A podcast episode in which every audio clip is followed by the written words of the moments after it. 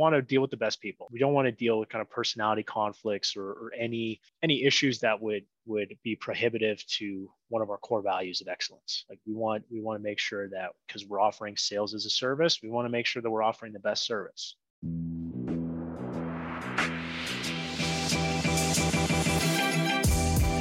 Great experiences build great leaders. Great leaders build great teams. This is Building Great Sales Teams.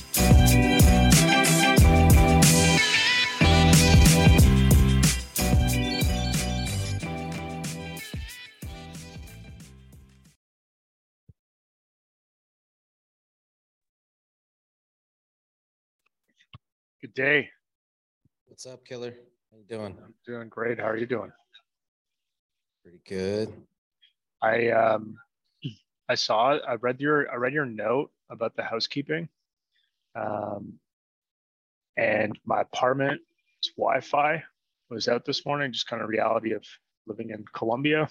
And so um, I didn't want to cancel on you because I respect your time. And so I wanted to respect the time slot. But if you're okay to reschedule, I can do this with better sound quality um, in about, uh, so give it about two weeks. That's just generally the turnaround time here. yeah. No, it's oh to get your internet fixed. It's two weeks. It's it, usually, yeah. I mean, usually you don't have a problem with it, but if it's if there Crazy. is, yeah, if there is a problem, then it needs to. It takes a little. uh Takes a little while. No, there's a little there's a little distortion. I can hear it, but um I've had way worse. So we're gonna continue on, brother. Okay, fair, fair, fair enough. Sounds good. Now, as long as uh, you know, obviously we could uh articulate what you're saying, we're good to go. Perfect. Um that's more just if it's a controllable, then you know, obviously we want the best quality we can get. yeah, yeah. No, I, I, uh, I can appreciate that. And I saw on the, I saw on the housekeeping, I, I knew like, fuck, like, okay, like, gonna need to tell Doug, like, just be manage expectations. It's all good. I've had I've had someone do one in while they were driving before. So actually I've done one while driving before because uh we realized, hey, we don't have an episode for tomorrow. And so we did it on the way home from Corpus. Uh one of my offices there I was visiting. Just on the way back, we threw up a mic and chopped it up for an oh, hour. Oh, wow. Turns out I That's- got a lot of shit to talk about. Yeah, yeah. I mean, I- so I mean, you've been in sales for what now? Like, what's going on? You're, I, I think you're like what, like mid, mid late thirties? Is that right? Yeah, late 30s, Yeah. 36. Yeah, late 30s, Thirty-six. Yeah, Okay, I somebody somebody informed me of that about a year ago. They're like, "You're in your late 30s now." And I'm like, "No, it's still mid 30s. 34, 35, 36. That's mid 30s." That's funny. Excuse me. Excuse me. cool. All right, brother. Um, if you're ready, we'll get rolling here. yeah, let's do it. Yeah, the video is great. Um, the video quality is great. It just may be maybe your your mic or something. I'm not sure, but uh, I think it'll come out fine. We'll have a good show. Sounds good. Yeah, I'm just at uh, I'm just at a co-working space here, and uh, it's funny because like I'm always like either just sometimes have to hold account staff accountable or or I've been I've been here for probably about a year and a half, just like crushing contracts, crushing deals, like on the phone, just yelling at people. so Nice. uh, yeah, this this co-working space is uh yeah, it's uh it's really cool actually. It's, it overlooks It's the whole city. nice. Yeah, I mean, I saw the background when you popped up, and I was like, "Shit, is that his office?" Wow, it looks super nice. yeah, no, I, I this is just my backup for when the internet poops out. It's my insurance policy. Yeah, for sure, brother. All right, well, we'll get rolling here so we can get an hour if we need it. You have anything after two thirty, like a, a hard cutoff? Um, yes, I do. Okay, I'll make sure we we come in under that then. Sounds good. All right, let's get rolling here. Um, so I know like on Facebook it's T Scott Conway. You're just good with Scott Conway though, right? Yeah, I'm Okay, with cool. Scott. All right. The T just makes me more distinguished. awesome. All right, guys, welcome to the show again. I've got Scott Conway here. He's CEO and COO of LGG Homes and advisor at LGG Media. He's an expert in the dark arts of hiring virtual salespeople internationally. He's hired over 80 salespeople in the last three years, built a delegated sales process that has produced over seven figures in the last year, and also built out a setter team that has produced appointments of which 37% have been qualified from outbound lead gen.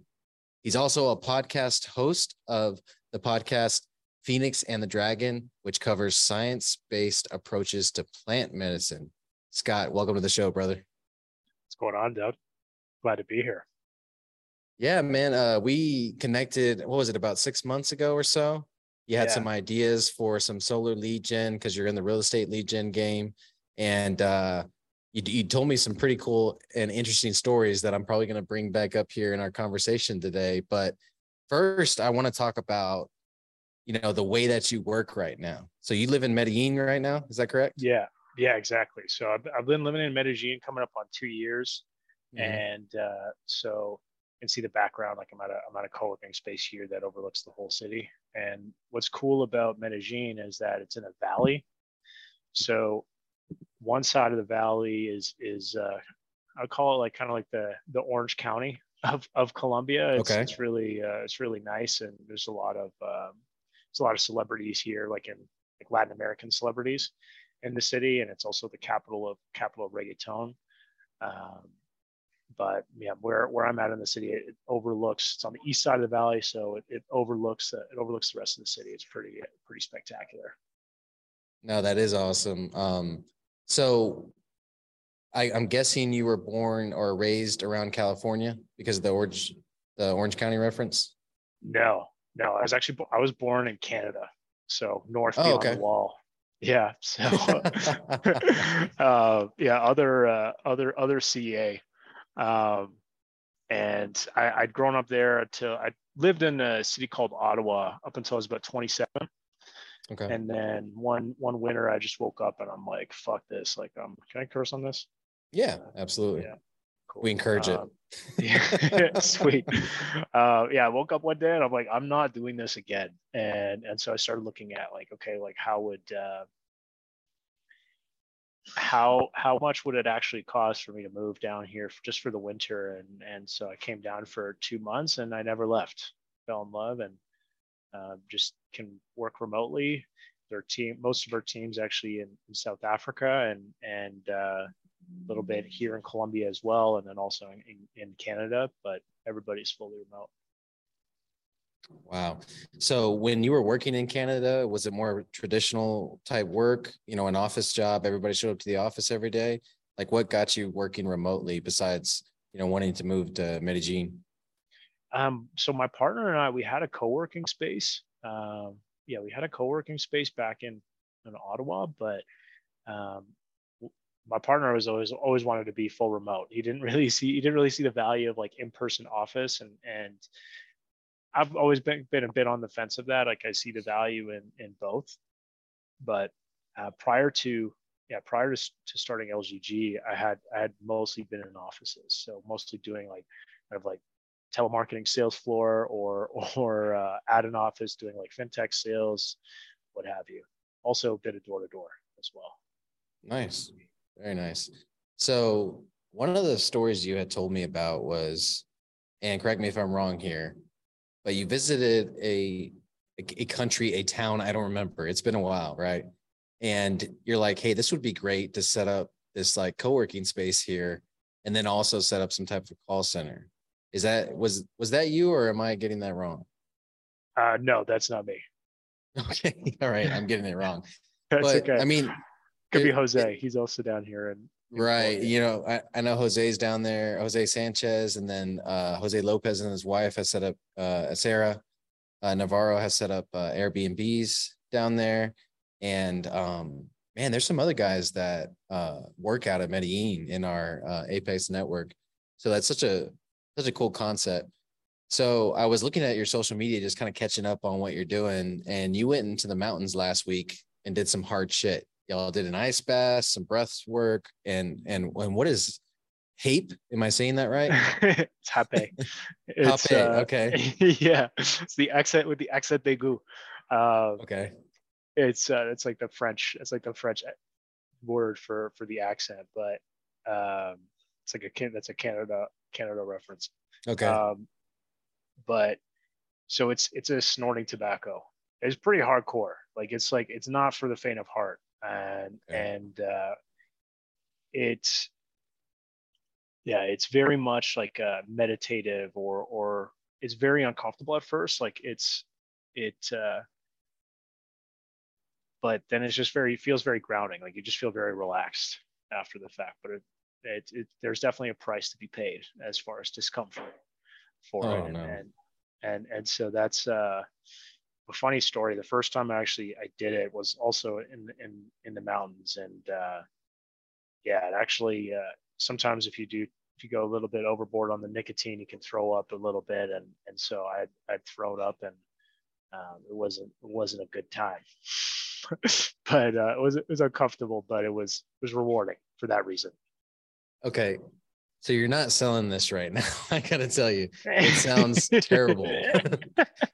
Okay, so is it something that goes along with the ice bath and the breath work? Can you is, is it something you do on your own? Because I, I I know some like you know like Stumans talk about doing like ayahuasca and stuff like that. Yeah. You know, um. So what is you know besides doing something uncomfortable that kind of you know expands your limits and everything? What are, what are the benefits of snorting tobacco or doing hape? um, so this is a good question. I'm glad you brought up ayahuasca because I'm, I'm trying to not bring it up unless I'm the, I'm trying to not bring it up first.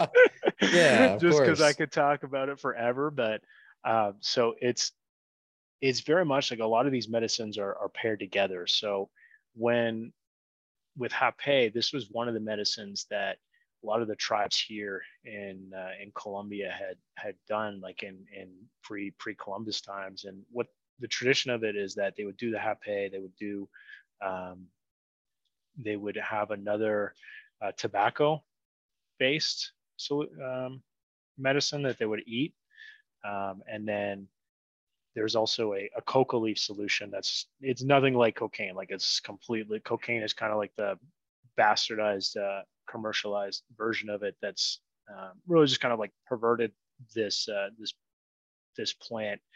Um, Mhm.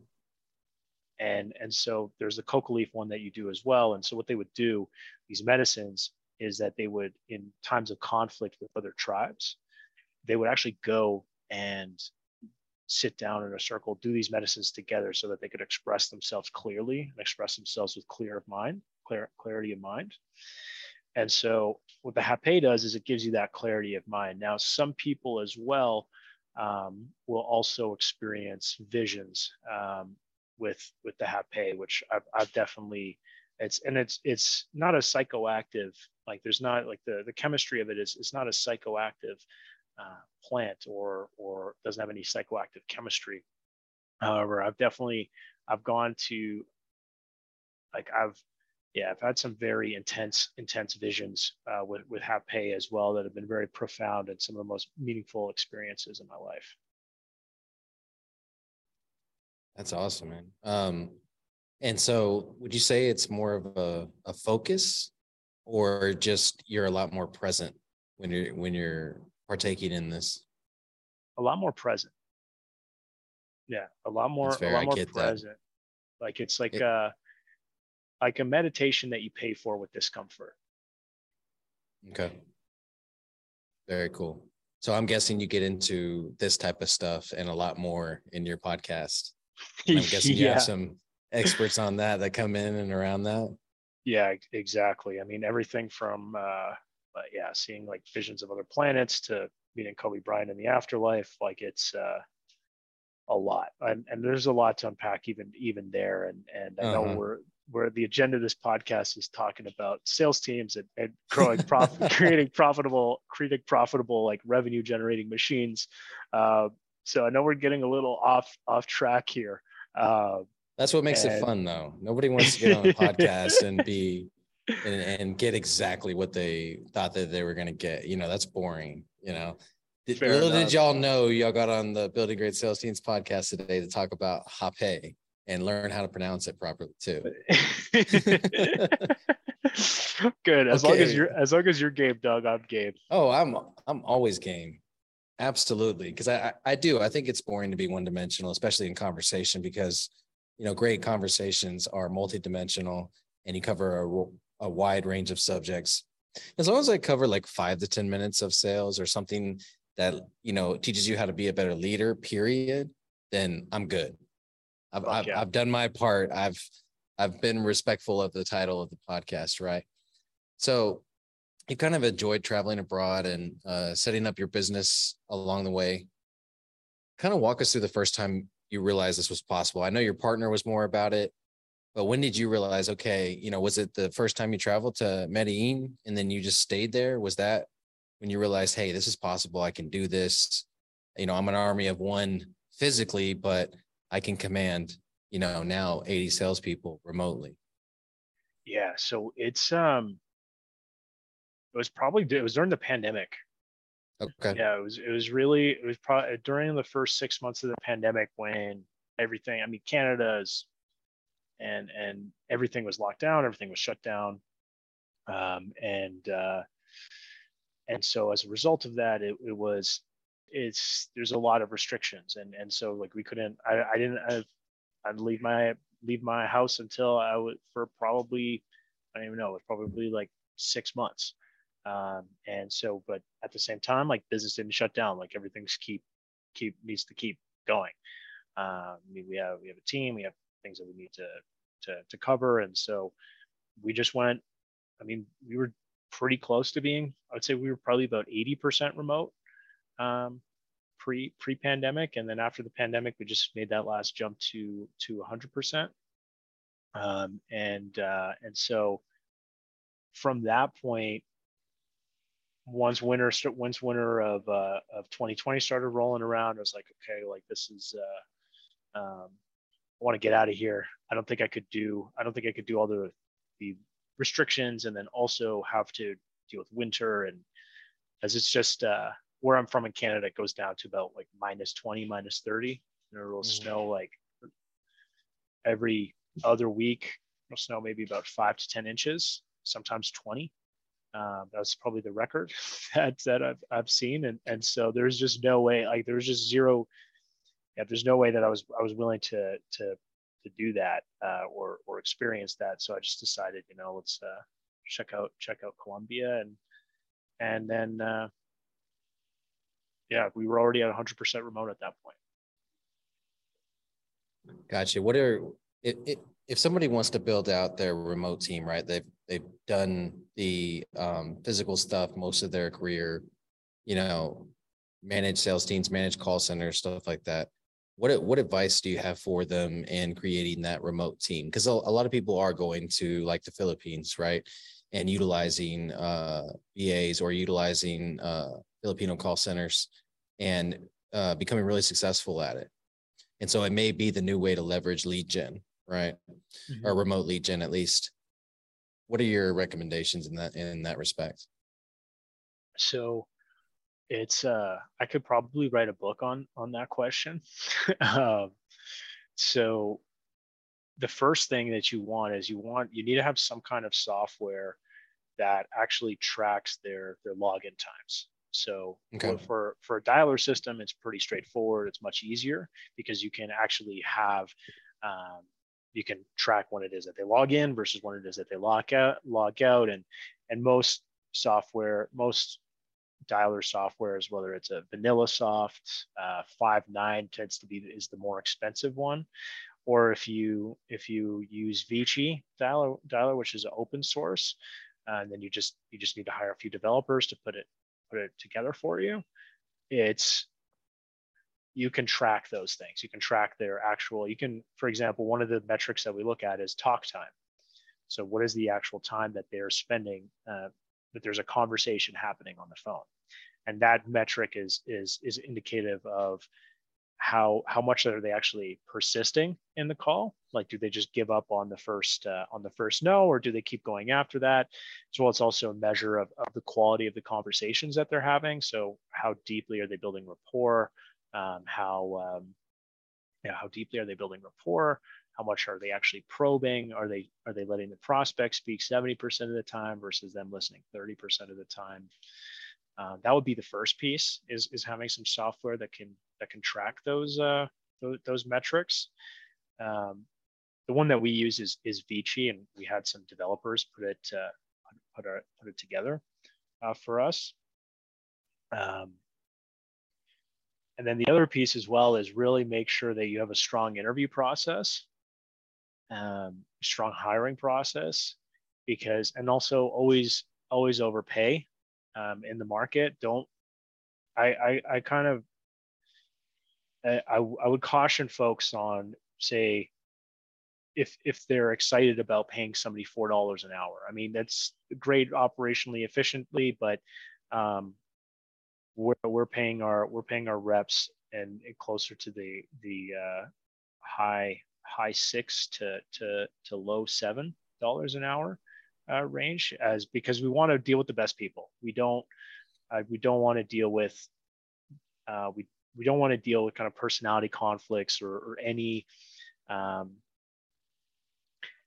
any issues that would would be prohibitive to one of our core values of excellence. Like we want we want to make sure that because we're offering sales as a service, we want to make sure that we're offering the best service.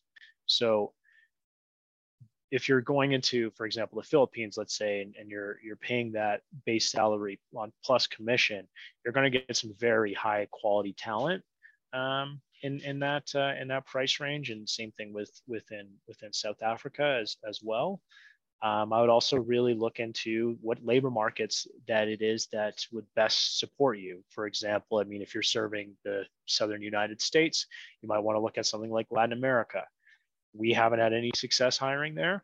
Um, but really, I'm just understanding the strengths of each individual labor market. Philippines is great. It's probably been our second um, most successful uh, labor market, and a lot of the top, our top performers are out of the Philippines. Then also South Africa has been enormous for us. Um, Nigeria has been very hit or miss, but when they hit, they really hit. Um, and, and South Africa, the the accent, um, because the minimum wage there is akin to any developing country. It, you'd be surprised, you might be surprised to know that it's about uh, $250 to $300 US uh, per month, and um, and so if you're paying $1,000 as a base salary per month, not including commission, uh, you can get some very high quality uh, sales reps with a English sounding accent, which can actually, we've measured it because we've had various expats in Turkey as well. That's a good market for us too, um, that are from uh, Canada or US. And the accent actually, we see 26% less hangups um, as a result of having a um, the the Afrikaner accent, as it's as it's uh, called in, in, South Africa, which it has a, a hint of of British to it. It's a little bit different, mm-hmm. but um, very uh, so.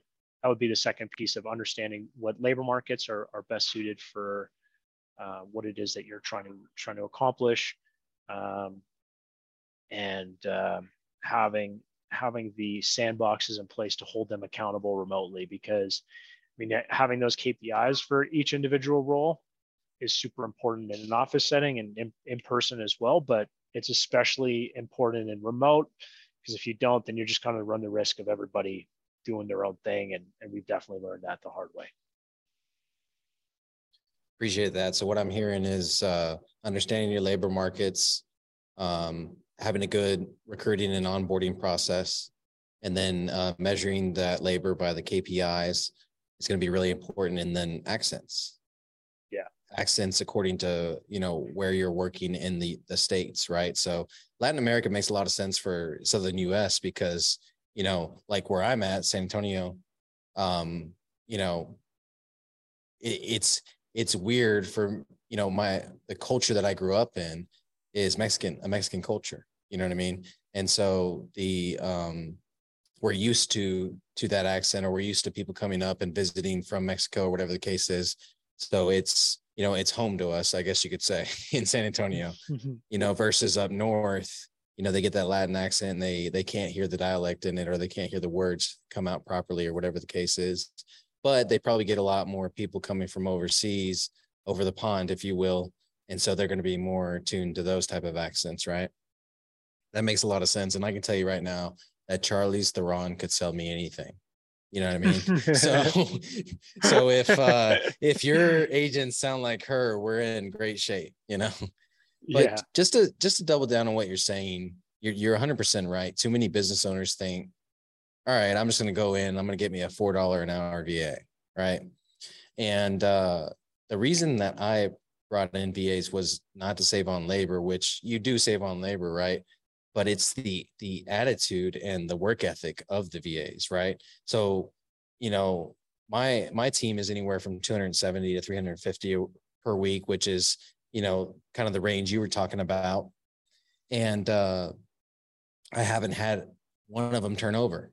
You know what I'm saying? And they're all incredibly good at their positions and they got SOPs dialed in. And you know, we're we're more heavy on the social media side that our VAs kind of execute on uh, some executive assistant type stuff as well. But again, once I realized they were the ones, then I I jacked up their salaries to make sure that I kept them. You know what I'm saying? And so uh I would I would definitely be in that medium range like you were talking about to where okay, we're not, you know, we're not getting cutthroat deals here on people because they will turn over and they will find another position that pays them 50 cents more per hour, you know? But we're also spending enough to where we lock them in and you know we can create a culture and not necessarily have to keep turning over people. So yeah. i think that's that's huge. Yeah absolutely. And and we also we also give health and dental benefits to our teams as well. Mm-hmm. like we'll we'll for example we'll subsidize like um, up to up to about $115 per month um, once they pass once they pass their probationary period. So after three months, we'll we'll give them we'll give them those those benefits, and it means it's one of those things like hey, it's it's cheap for us, but incredibly meaningful for them, which mm-hmm.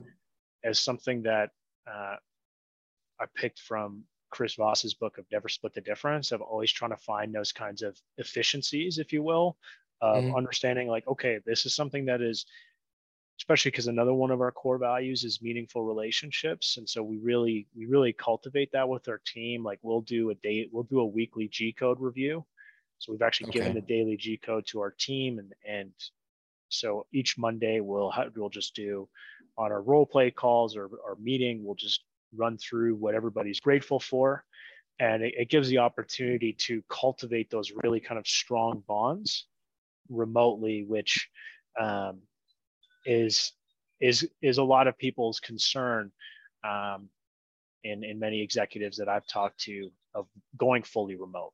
Uh, what it is mm-hmm. that their their actual friction points are for for doing that, and it's it's that sense of camaraderie and that that sense of a, a close knit kind of community. But if you're if you're leading with vulner, I'm a big proponent of of leading with with vulnerability, um, and and sharing those things, sharing things that I'm going through, difficult challenges that I've that I've gone through throughout my career, and and by doing that, it gives the team permission to to be vulnerable as well, and so that's how it is that we've been able to um, overcome that that uh, and build a strong build a strong community with our team is is both by looking at those things that are are are cheap cheap for us that are really meaningful for them, mm-hmm. um, and then also uh, by cultivating that sense of vulnerability and, and gratitude as well across the team. That's what that was going to be one of my questions later on was how do you build that culture you know so that makes a lot of sense. Um, so you're when you say subsidize the dental and vision benefits you're just basically offsetting the cost for them to have it right? Because the first thing i'm thinking in my head is how do you you have to connect with a a uh, company that is based in that country and then pay for the benefits that way or i'm guessing you're just you're just reimbursing them for those yeah exactly so we'll uh, we have an approval process where they have to they have to go source out a quote and then they'll bring it to okay. uh, they'll bring it to to uh, my hr manager and then my hr manager will will approve it and then we'll just add it into um, we'll just add it into their their their first uh, wire payment of the month. So on the 14th. I love that. We're going to start executing on that right away because that's a very easy way to to to add in benefits and then make those those employees stickier too. And and how are do, you? Oh, sorry. Go ahead. Interrupt. Um, how are you actually? How are you actually paying your your VAs and your contractors? We're using uh the Wise software. Okay. So that's how we're so it converts it to um well actually one of them has a, a US a, a dollar bank account and then the other three we use Wise to convert it. And I think you know on like a $270 payroll it's like seven or eight bucks in fees, something like that. It's pretty good. Yeah. Sounds efficient. Um, yeah, so definitely check that one out. But we we we do the same thing uh, with G Code. You know, every uh, we have a weekly meeting, right? And it's more of a staff meeting than a sales meeting. And uh, the first, you know, one of our metrics that we cover is our G Code. And then, um, you know, good news is another one where they have a chance to share, you know, what's going on in their lives, and you know, they share their kids, they share their pets, you know, um, their house. You know, big, you know, one of them just bought a house, which is pretty cool. Fuck yeah. And so, yeah, it's awesome. And, you know, and that, that was one of the things I had to get over fast. You know, in my head, I was like, oh, I'm outsourcing US jobs and I'm taking advantage of the labor force there. Man, we have great relationships with them and, and they're all making more money now than they ever have. We're changing, changing their lives, you know, and they're changing ours because they're bringing a quality of work that is just hard to get in the US. You know what I'm saying? I'm not saying it's black and white, believe me, right? um, there's cultural differences and dialect differences that are you know challenging to overcome but if you do they're completely worth it and then if you incorporate their culture into your business i can get on my soapbox about this forever because i wanted to make sure that you know i did everything i could for our labor force in the the, the philippines and making sure that i integrated them into our business but those are huge for for building cultures um, do you have challenges with dialect? I mean, I know you talked about the accents work better in certain areas, but um, how do you overcome? Is there any like continuing education that you're doing with your people to to work on that dialect, or do you Um, have them kind of own it, own it? yeah, we we have them more own it. So in in the Philippines, it's yeah, in in- in the Philippines, it's really the only market that we've had an had an issue with. I mean, in in Nigeria, um, what what we've done is is that we do we do screen based on the we do screen based on accent in our interview process. For example, if it's if it's too difficult to understand or um, if there's too many grammatical errors, then we won't uh, we won't move forward in our in our interview process. Um, and so if as if as long as they've they've passed that that bar, um, then we generally don't have an issue issue with it, and it generally improves with with exposure and and continued uh, continued exposure. Yeah, that makes sense. Screen for it up front, and then you don't have the issue on the back end. Um, and then we, you know, you know, we have one one person that has a very strong accent, but most of the stuff she does is administrative. She's our SOP person. She's a beast at that. You know what I'm saying? so she doesn't really deal with customers too much or uh, my relationships or anything. Um, eventually, she could branch out into that, but she's so good at what she does within our systems that there's no reason for it, right? How do you have that structured? Like that that role specifically for drawing out the SOPs? Like what is what does that entail?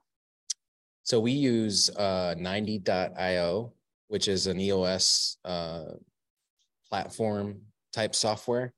Mhm. And so we have our hierarchy built out. And so I have my operations manager, which is US based. And then uh, under her is uh, a couple of my other VAs. And uh, the one that we're talking about in particular, she does nothing but uh, payroll. And then she she she writes out the SOPs for every position and every responsibility in the company. That's all that is all um, lined out in that software. So basically her responsibilities are there, which is like recruiting. Uh, she's like the, the backup for recruiting. She's the lead for uh, payroll. And then she does the metrics as well. So she posts the metrics in the sales chat every morning, right? So they get a jump start because the time difference, right? And so um, she's got about six or seven different responsibilities. Each of those responsibilities have a written SOP, a video, SOP, and then the um, they're part of a um, a flow chart, right? And so if the flow chart is payroll, then that flow chart is drawn out. So you, so whoever is taking over that position or taking over that responsibility can learn it visually, can learn it on video, and then also written step by step. And so that's, that's what awesome. we've been doing. Yeah, it's it's taken about four months to put it all together. My operations manager has been leading the charge on that. But once we saw that uh, Kathy is her name, Kathy was a beast on the SOPs because she had been trained formally before. So she brought that experience in and we just let her loose on that. And now we have one document with our whole operation system in one document, just different tabs on different SOPs and stuff. It's so cool. I'm like sorry out on it. oh man, don't you? I mean, okay, I'm ready. I'm ready to geek the fuck out on this with you, Doug. uh, so that's super interesting because um, this is actually one of our initiatives for this quarter. What we've done, mm-hmm. what we so the one of our we do an operations survey once a month, just a, kind of like a health check of see like what the team's pain points are and, and just kind of mm-hmm. assess like where how it is getting some some qualitative feedback of how it is that I'm doing as a manager and an integrator and um, and so finding things has been a consistent pain point over the over Q3, and and what we've done a really good job of is we've done a really good job of actually writing out the SOPs and creating the video SOPs, but the actual mm-hmm. value stream mapping is something that um, like drawing out those flow charts is something that yeah. we haven't done is, is what was our, our major uh, goal for for this quarter. So it's super interesting to hear that you've actually delegated that. Yeah. Um, well, I did the the sales flow one that I posted. I did that myself because obviously that's my baby, right? Um, yeah. But the the recruiting, she's got a recruiting one that I'll shoot over to you um, that you can take advantage of um, that she put together completely herself, which was pretty cool. And so being able to take a process like that and documents it properly is is a huge asset in any company. So as soon as you find that person, man, you just grab them and latch onto them, right? So we covered, you know, dialect challenges, screen them out early. Um, turnover. Do you have turnover issues when you first started? Did you have a, an issue with turnover? And and how do you prevent that moving forward? Besides what we've talked about, which is developing the culture and screening up front.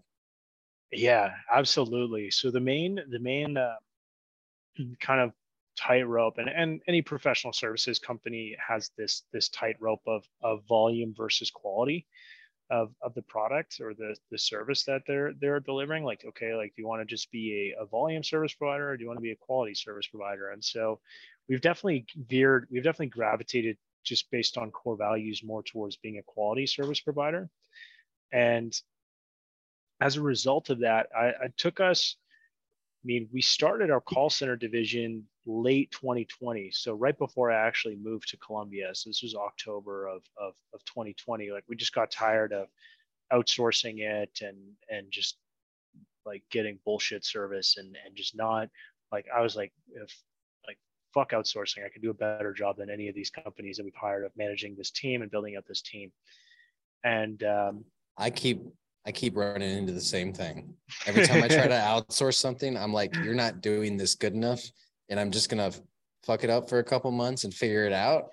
And then I'll like what the way that we do it better. And it's not necessarily that I'm better, it's just that it's better for our company to do it internally, is what I'm keep finding. Yeah, because especially if if you're dealing with like a, a large like a, a large company that's outsourcing, then you have to play in their sandbox and like it's just super frustrating um, to it's like no well it's like you don't you have a specific vision of what it is that you want to accomplish and what it is that your organization needs. And and generally those things come into i found for us to, as well it's come into conflict. So it, with with the call center and and the turnover or the yeah the the the turnover i mean it, it is a high industry. Just call centers in general particularly sales call centers tend to have high high churn. Like you think it's like, um, yeah, I, I can't remember the the industry average off off the top of my head, so I won't even I won't even spit it out. But for us, just to give an example, the most relevant example would be um, we had gone through a rapid expansion at the beginning of Q2, and it it was too quick. Like our our our growth was because we just Q1 was and still remains to be our, our best quarter ever. Like it like as far as uh, as as far as revenue, profit numbers. Um, and so carrying in that that momentum, what we had done is like, okay, let's keep this going.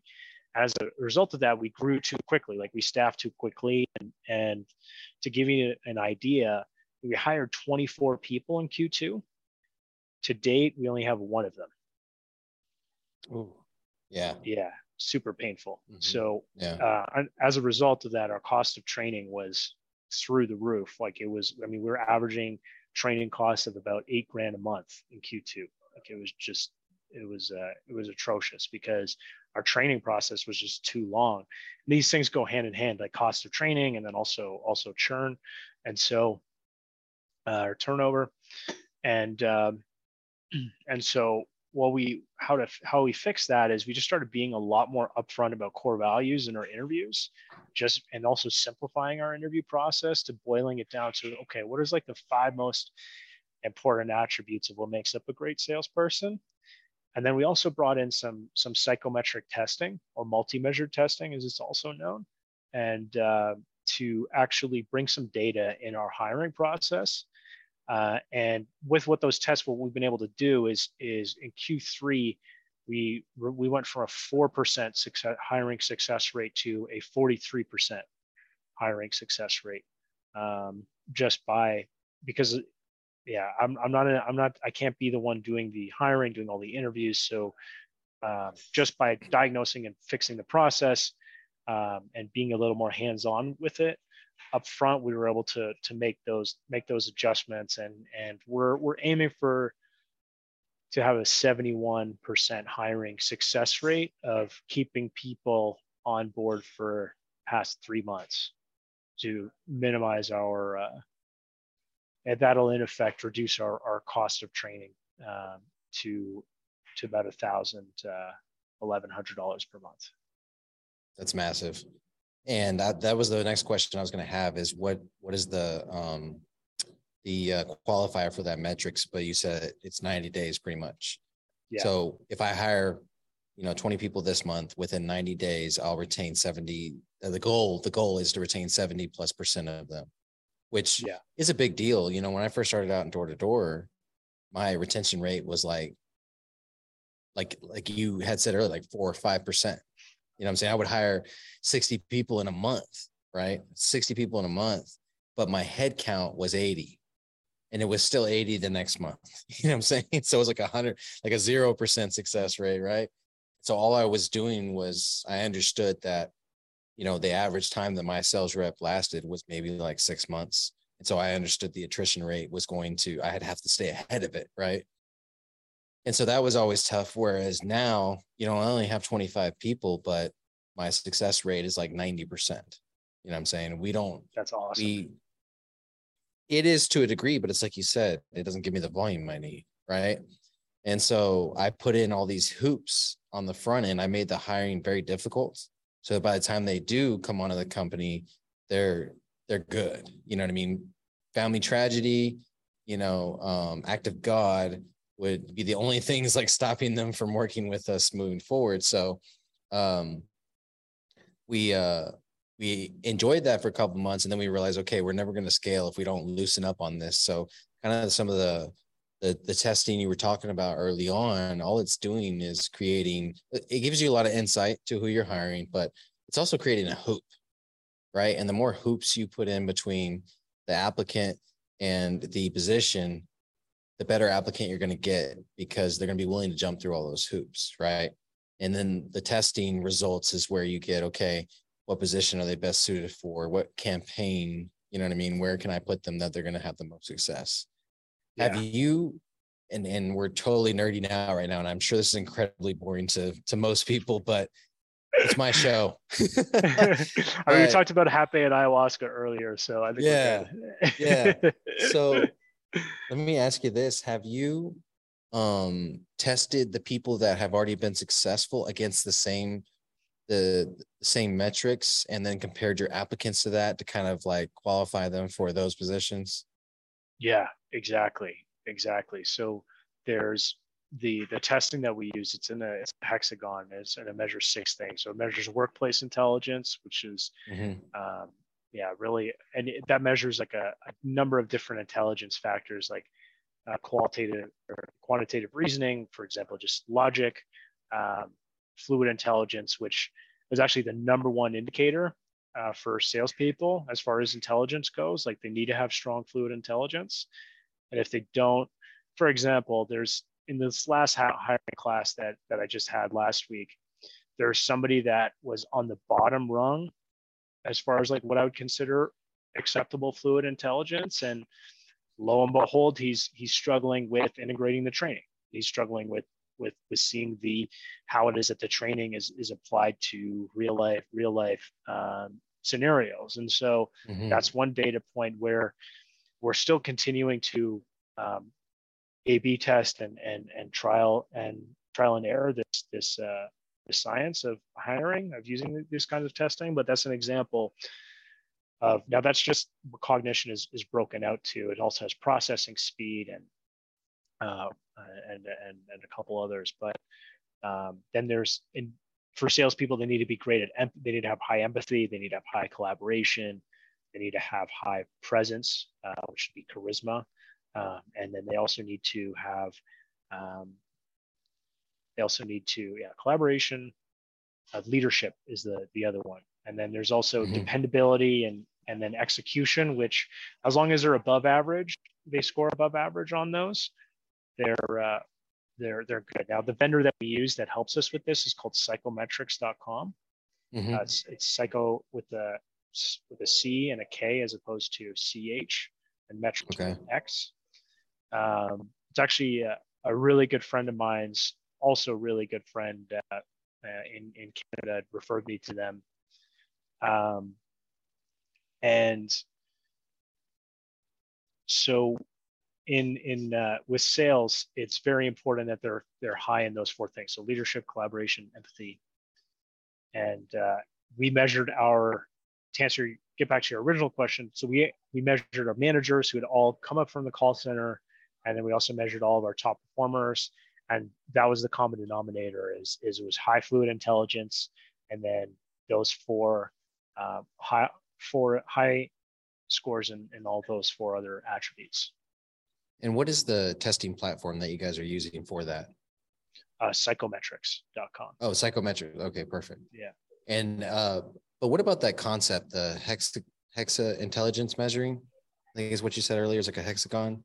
Yeah yeah so it measures those those six things. So it measures cognition execution or i guess it's okay. seven yeah. So cognition um, execution um, dependability empathy collaboration leadership uh, and then presence.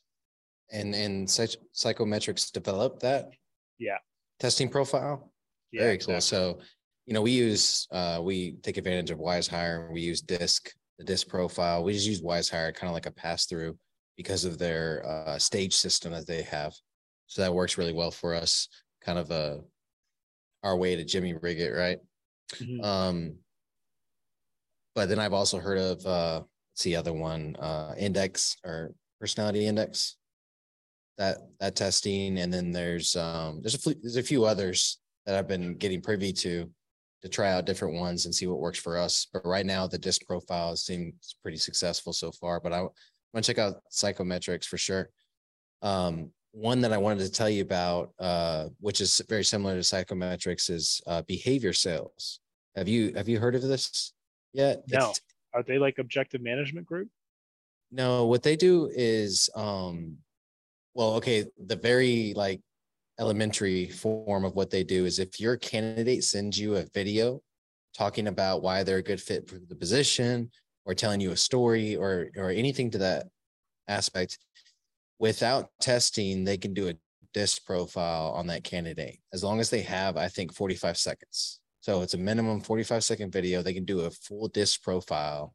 That to me would be more honest than testing, right? Because you fill out a hundred question tests, eventually your eyes are crossing and you know what I mean? You're answering the same question three different ways, you know, mm-hmm. just to do something different, right?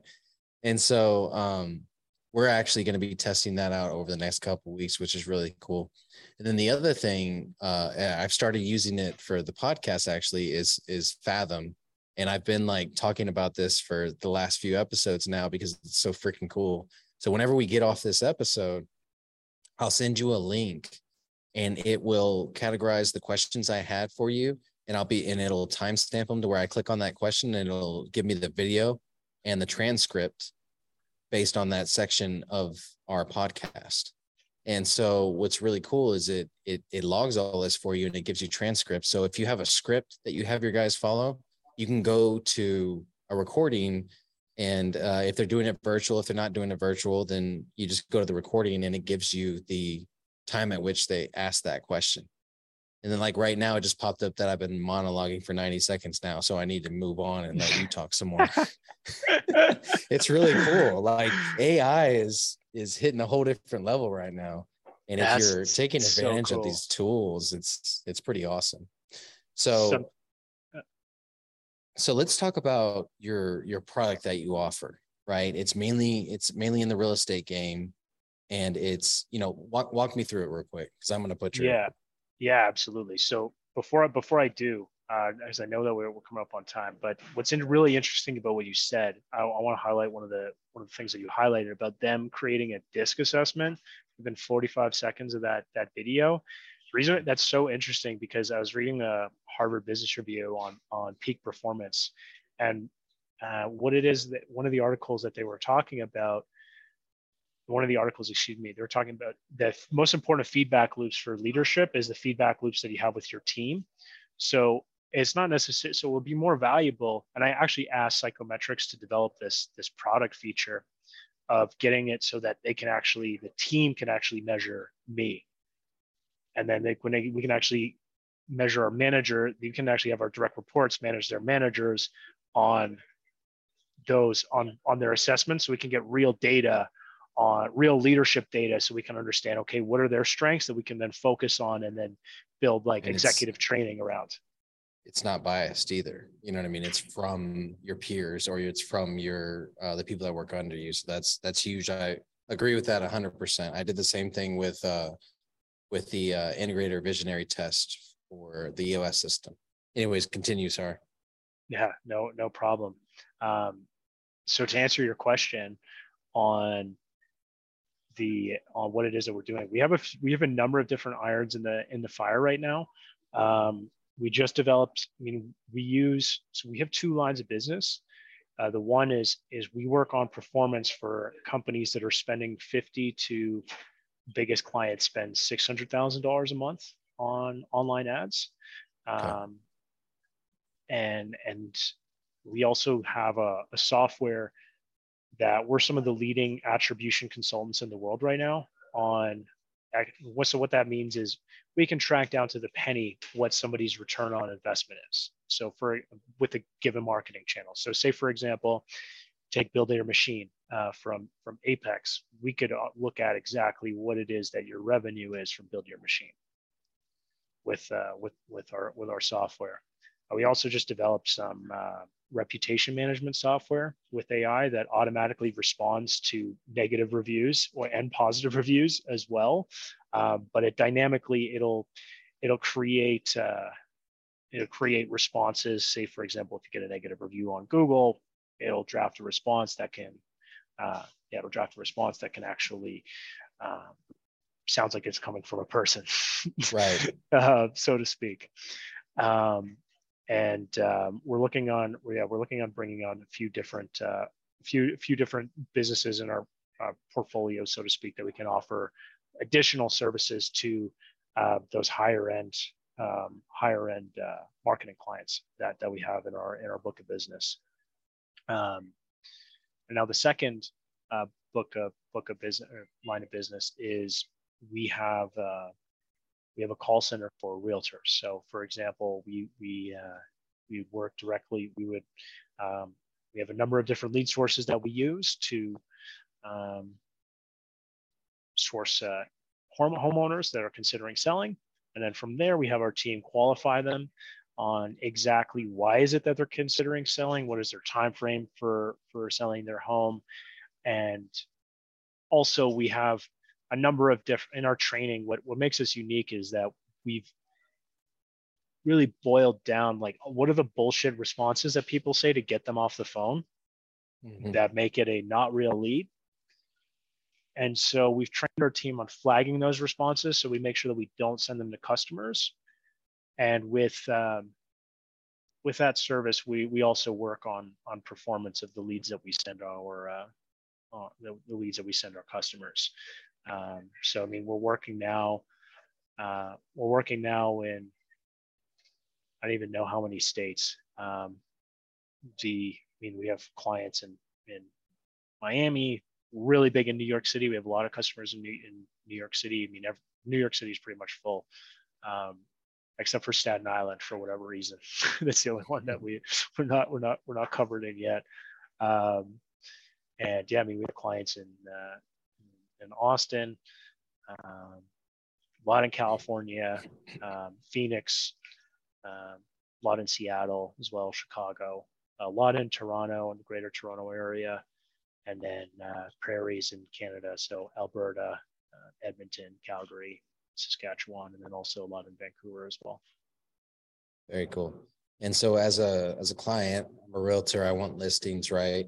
Um, are you sending me 10 leads, just basic info, and then I'm calling on them? I'm showing up to their house. Are these preset appointments? Kind of how are y'all packaging that for the end user? Yeah, absolutely. So for the most part, they are uh, they're appointments, so they're listing appointments.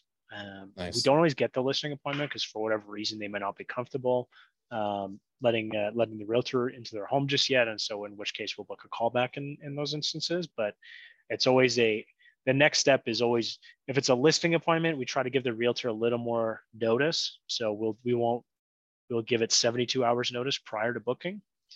But if it's a callback then we'll always make the callback within 48 hours because the main metrics that we look at are is number one the feedback that we get from clients is what is our qualified lead rate?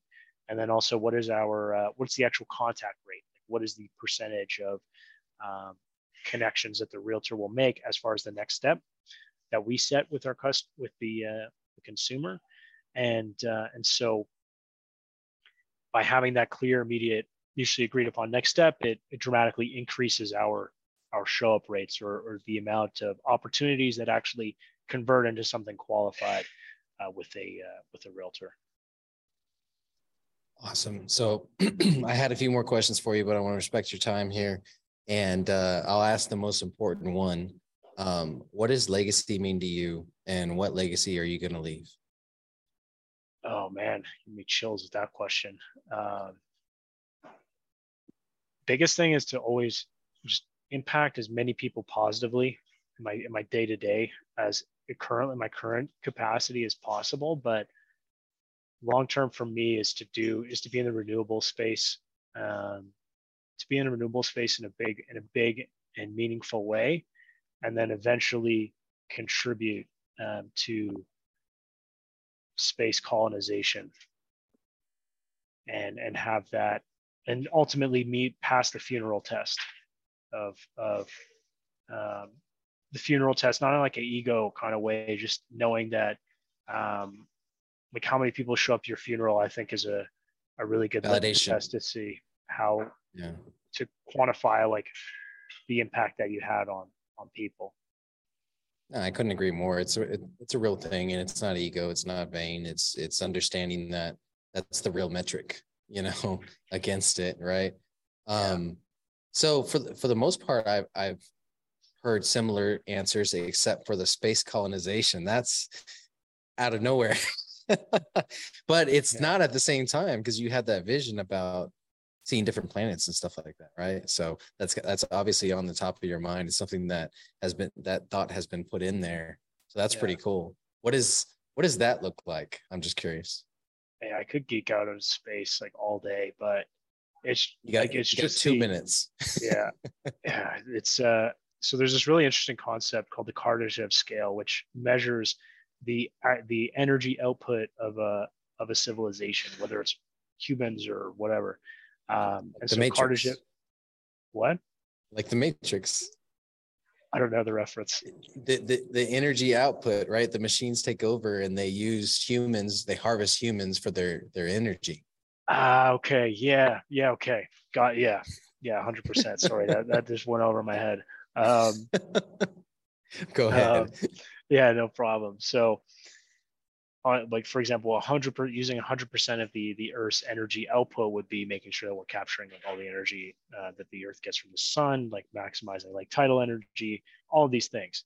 That's like a really a prerequisite because uh, Kardashev 2 would be using everything of the solar system, and so I, I just view that as a logical next step for humanity, and it's a it's a it's a frontier and and completely unexplored and if I could die happy, like on my bucket list would be to see another, whether I have to go through cryo or whatever, to see like Avatar, like Pandora, whatever that the nearest planet with with complex biology and complex life on it. Like that's definitely a, a bucket list goal of mine to to see that biology and experience that and and just uh, yeah just show up and build some solar facilities with Doug Mitchell if he's into it.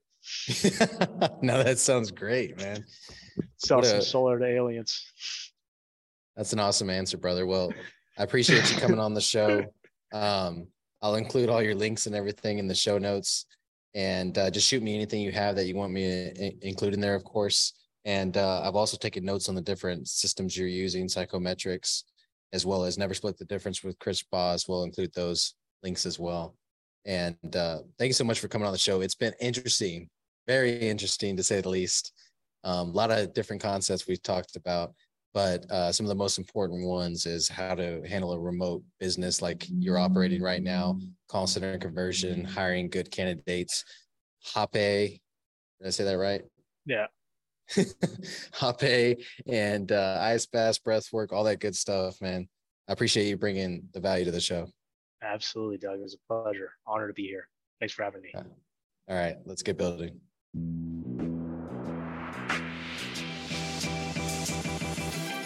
Thank you for joining us on this episode of Building Great Sales Teams. We appreciate it.